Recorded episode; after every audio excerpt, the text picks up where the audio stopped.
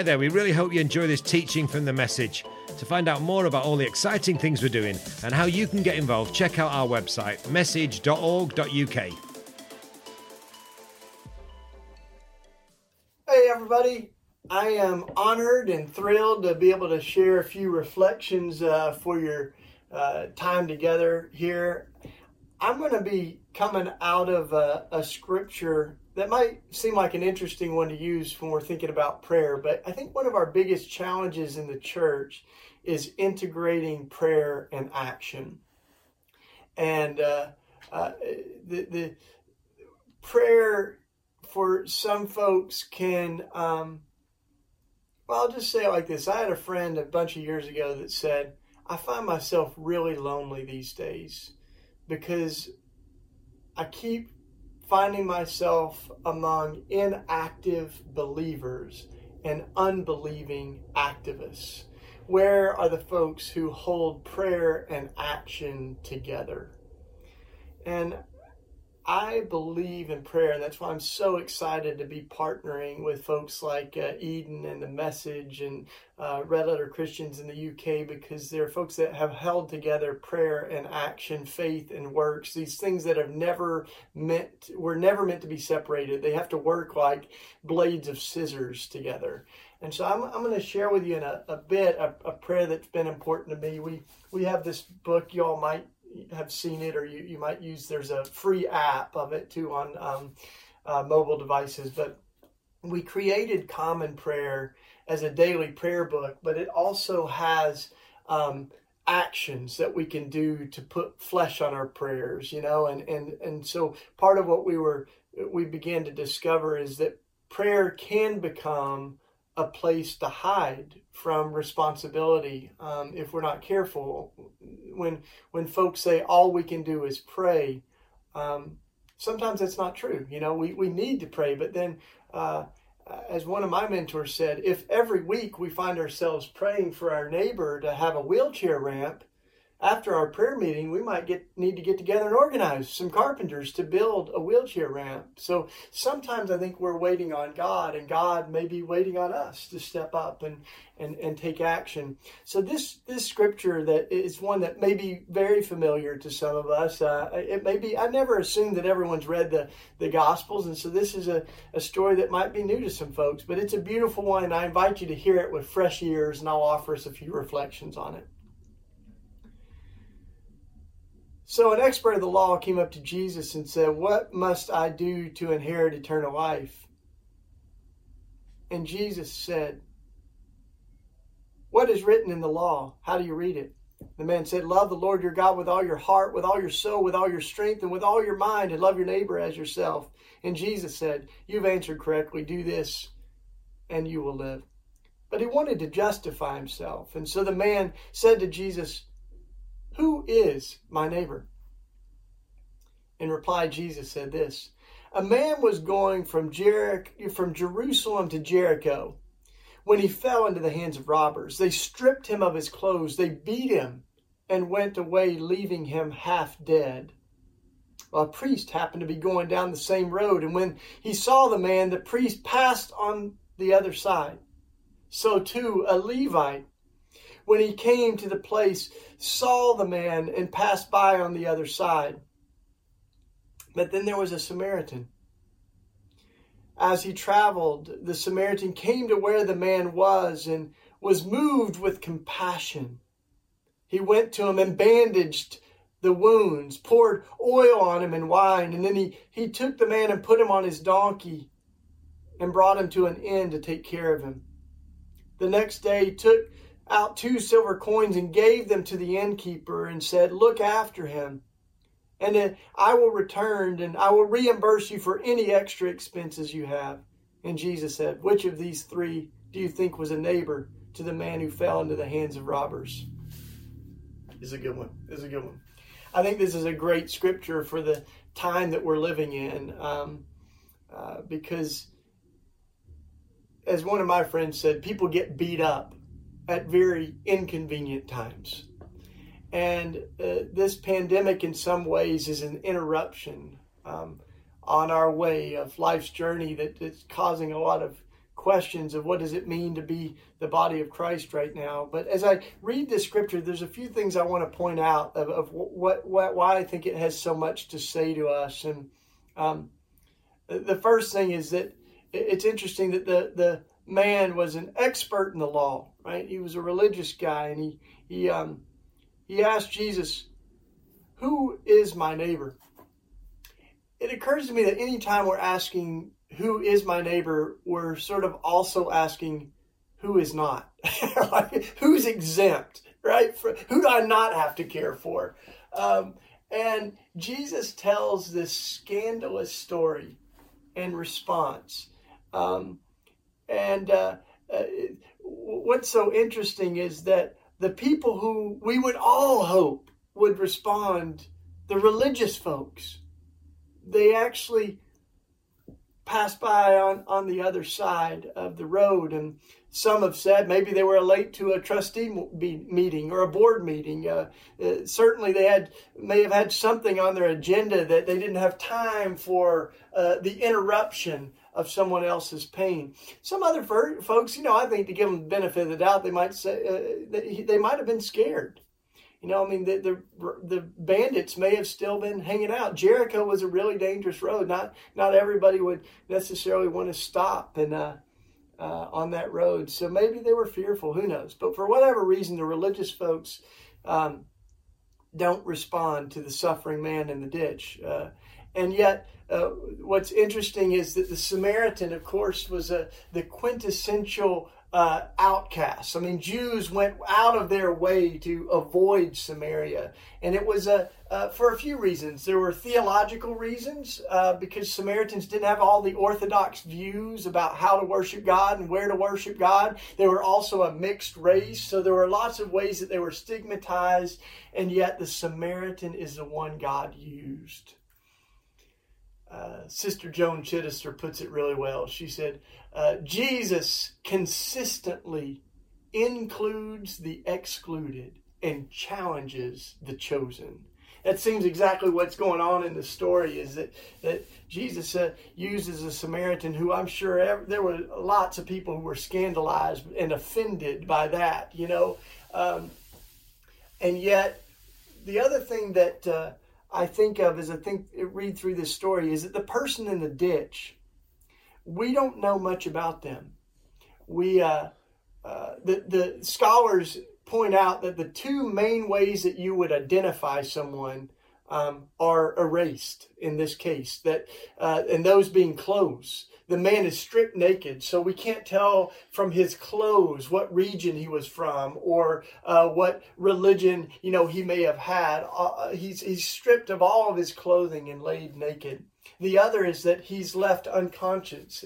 As the, the term half dead was that he's knocked out. And so we can't tell what language he speaks or what dialect or anything. So all that we know, and maybe that's part of the point of it, is that this person in the ditch is human. They are made in the image of God. We, we don't know uh, what religion they were or where they were from or what their sexual orientation was. We know that they were a child of God, made in the image of God, and their life matters. Uh, it's kind of a, right now, I think that this story is one of those that um, uh, should challenge us from showing love and compassion to anyone that we might think is exempt. And it's also a story that um, should uh, allow us to have a little imagination about the confines that we put on God's love. Mm-hmm. Um, uh, as Rich Mullins, who was a wonderful singer, who I quote a lot, y'all know that he he said uh, uh he said.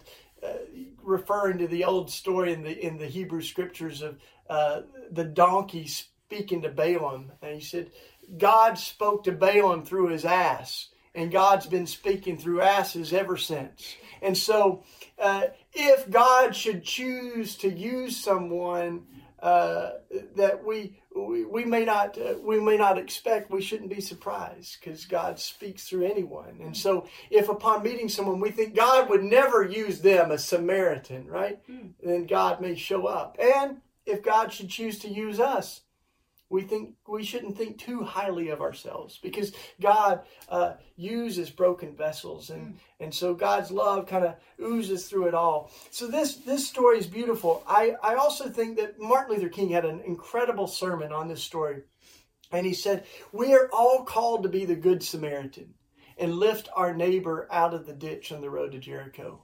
But after you lift so many people out of the ditch, you start to say, maybe we need to rethink the whole road to Jericho. We've got to reimagine the road so that people don't keep ending up in the ditch. And this is why I think it's so important that compassion also leads us to justice.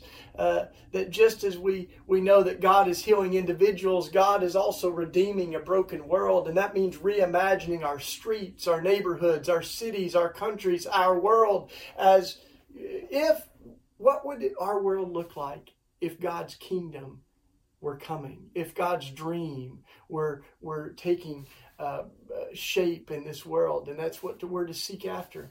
So, one last story that is, as I think of prayer in the midst of all of this, one of the most powerful prayer services I've been a part of was um, in our neighborhood, and it was it came at a time after a young man had been shot a 19 year old named Papito was shot on right in front of our house. And I heard the gunshots and I ran outside. He was still alive at the time. So I was praying with him, holding him. The ambulance came, they took him away. And the next morning we found out that Papito had died. And for me, that was one of those moments where um, where it felt like we've lifted so many people out of the ditch. We need to do something about what's landing people there. And this was the season right before Easter. And uh, as we prayed uh, into that season, we really felt moved to take our worship into the streets. And so we folks did some really creative things. Some traditions of the church have the stations of the cross, right, where we remember the stages of Jesus's uh, execution, his death on the cross, and and so in our neighborhood, folks had stations um, on the corners where people were killed, connecting. Uh, the gospel to our streets. And that all kind of climaxed in uh, this uh, worship service that we had on Good Friday. So, the Friday right before Easter instead of meeting in our sanctuaries, we went into the streets and we had our worship service in front of one of the gun shops. Uh, we've got but this is just a little statistic. I know y'all think our gun gun violence is crazy because it is crazy, but we've got uh, almost five times more gun shops than McDonald's restaurants in America, and one of those is just a few blocks from our house. It's not just any gun shop; it's one of the worst of the worst for selling guns there irresponsibly that are then used uh, for crimes in the streets. And so, um, as we we began the service, the young men in our neighborhood carried the cross and they put it in front of the gun shop. Hundreds of us were there and we read the, the gospel reading of Jesus's violent uh, execution and the women that wept at the foot of the cross. And then we felt moved after the gospel reading to invite the moms and dads who had lost their kids to come forward. And those those mothers began to tell the story of losing their children. And something happened where it was like the, the tears of the mothers 2,000 years ago that wept over Jesus' death met the tears of the moms and dads uh, of our neighborhood. And, and the passion of Jesus met the passion of Kensington. That's our neighborhood. And we began to feel like you know, something. And this, I'll never forget this mother, this woman came up after the service and she was very emotional and she said, I get it, I get it. And I, and I said, What? And she said, God knows what it feels like to lose your son. It was Papito's mom, the mother of that 19 year old. And that is some of the, the best most powerful theology I've ever heard that God knows what it feels like to lose your son. Something happens when we take prayer into the streets and when we um, allow the gospel to speak into the world that we live in.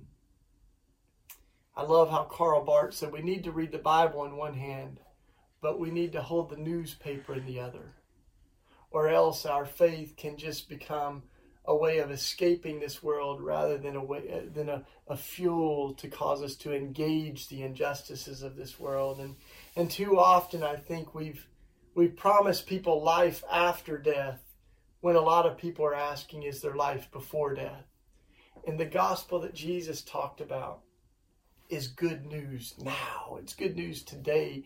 It's not just, uh, I, am convinced that Jesus didn't just come to prepare us to die, but to teach us how to live and how to inaugurate the kingdom now. So as we've been, you know, thinking about all the gun violence, some of y'all know we we've been transforming guns into garden tools, right? We've we've uh, we got our first donated weapon was this is a, a chopped up one, but this is an AK-47.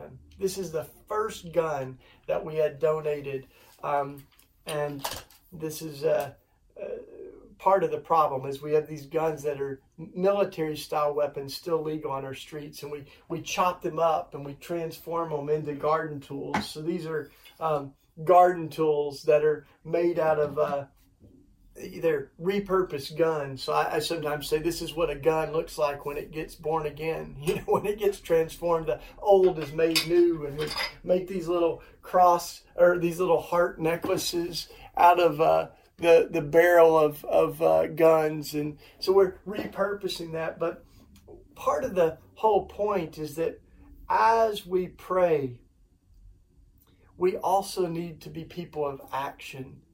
And uh, you know, after every mass shooting, our politicians always uh, offer thoughts and prayers, and you know, sometimes say people say all we can do is pray, and and as a way of saying we, we you know that, that's all we've got. And I, I believe in the power of prayer but i also believe in the power of god's people to take action to uh, change these injustices right? And so this image of turning swords into plows and spears into pruning hooks comes from the gospel or comes from the prophets micah and isaiah. And as as i read this this passage of the you know, the Old Testament prophets, what's amazing is it ends by saying, Nation will not uh, take up sword against nation. People will learn violence no more. It's a, it's a vision of a world that is ultimately uh, a world of peace. But that peace doesn't begin with the politicians, it begins with the people of God who are so fed up with violence and death that they begin to transform the instruments of death into tools of life. It's a call to action, right? As uh, Walter Brueggemann, a wonderful writer of the prophetic imagination, he says sometimes we misunderstand the prophets and we think that they were fortune tellers, but they were actually truth tellers. They weren't just trying to predict the future, they were trying to change the future by naming the present, by waking us up and inviting us to reimagine the world that we live in. And so these prophets, they don't accept the world as it is. They want to build the world that God dreams of, right? So I, I believe that's part of our call right now in the world is to, as a the great French thinker Jacques Ellul said. He said, I don't know where we got the notion that Christians are just meant to be normal, conformers of the status quo. Christians, at their best, have been holy troublemakers. They have been creators of holy mischief. They, they refuse to accept the world as it is and insist on building the world God dreams of. So, I am excited to have this conversation with you all because I know that you're people of prayer and we need people of prayer. We need to put together action and prayer again, things that have been separated like orthodoxy, right thinking, with orthopraxis, right living, faith and works. So uh, I want to close this in a prayer that has uh, meant a lot to me. It's it's a a prayer that's attributed to Saint Francis and fact, in, in our common prayer book, we um, we have it in uh, the prayers for every day to pray, and I pray this one often. So I offer it to you as we close. Lord, make us instruments of your peace. Where there is hatred, let us bring love. Where there is injury, let us bring pardon. Where there is doubt, let us bring faith. Where there is despair, let us bring hope. Where there is darkness, let us bring light. Where there is sadness, let us bring joy. O divine Master, grant that we may not so much seek to be consoled as to console, or to be understood as to understand, or to be loved as to love. For it is in giving that we receive, it is in pardoning that we are pardoned, it is in dying that we are born into eternal life. So I pray for you, my brothers and sisters, that we would be God's people, light in the darkness. And let me also pray uh, the fruit of the Spirit over you. Another prayer we pray often. In fact, we've got them hanging in our building over at the Simple Way. Uh, you can say them out loud with me if you want to. I'll say each one of them. Lord, we pray that who you are would become who we are, that we would be transformed into your hands and your feet, your body alive in the world. And we pray that the fruit of your Spirit would be in us love, joy, peace, patience, kindness, goodness, gentleness, faithfulness, and self control. May all of those things that God is transform who we are. Thank you, my, my brothers and sisters. We'll keep the conversation going, but I'm going to stop for now. Love you, and may God's kingdom come and God's will be done in your life and among us as we seek God's kingdom in the world. May it be so. Amen. Thanks for listening. Don't forget to check out message.org.uk to find out how you can support our work or even get involved with one of our teams. We also have another podcast called The Flow Podcast, where we share stories and testimonies of the amazing things that God's doing in people's lives. Search for The Flow Podcast on iTunes or Spotify or wherever you get your podcasts. There's a brand new episode there right now.